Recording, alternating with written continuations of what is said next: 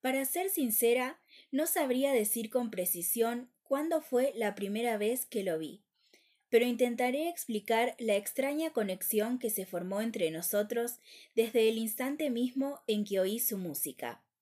Al hombre del violonchelo, cuyo nombre nunca llegué a saber, solía encontrármelo prácticamente todos los días en el pequeño pasillo subterráneo que conducía a las vías por donde pasaban las formaciones de la línea E.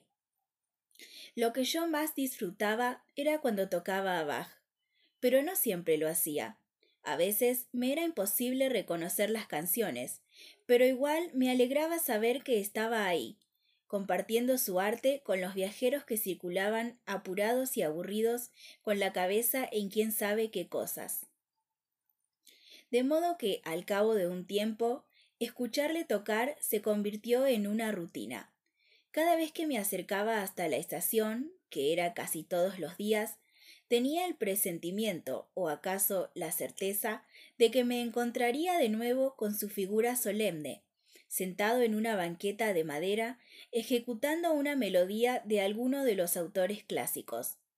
Y esto se repitió rigurosamente durante más o menos un año, hasta una fría mañana de abril de 2019.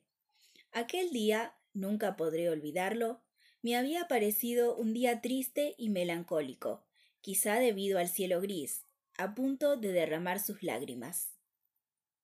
A lo largo de mi atareada jornada había pensado muchas veces en regresar a mi casa, sabiendo que debería pasar inevitablemente por donde el viejo músico demostraba su habilidad.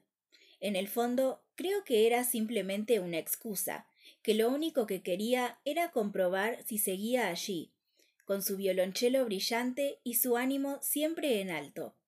De alguna forma, era como si su instrumento y yo tuviéramos algún tipo de ligadura invisible e íntima, que nos unía de una forma trascendental.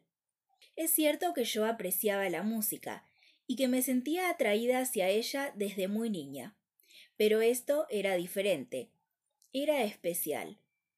Alguna vez, según creo recordar, lo había saludado con entusiasmo durante mi apresurada caminata por el corto pasillo. Como respuesta, él me había mirado durante unos segundos mientras continuaba con su acto. Hasta este momento nunca me había percatado de que jamás soltó una palabra mientras estuvo allí, ni a mí ni a nadie más. Pero volviendo a ese día, debo decir que los sucesos parecieron tan irreales que me cuesta creerlos incluso a mí, aunque fui yo quien los vivió. Aquel día terminé mis actividades más tarde de lo habitual y, en cuanto llegó el momento, me dirigí lo más rápido que pude hasta donde esa música hipnotizante y embriagadora me esperaba diariamente. Cuando finalmente aparecí allí, pude ver el lugar que ocupaba totalmente vacío. No estaba su pequeño asiento, ni su enorme instrumento, y, por supuesto, no estaba él. De inmediato comencé a preguntar a todos los que pasaban por esa parada si lo habían visto en algún momento del día, pero, al parecer, nadie tenía idea de lo que yo estaba hablando.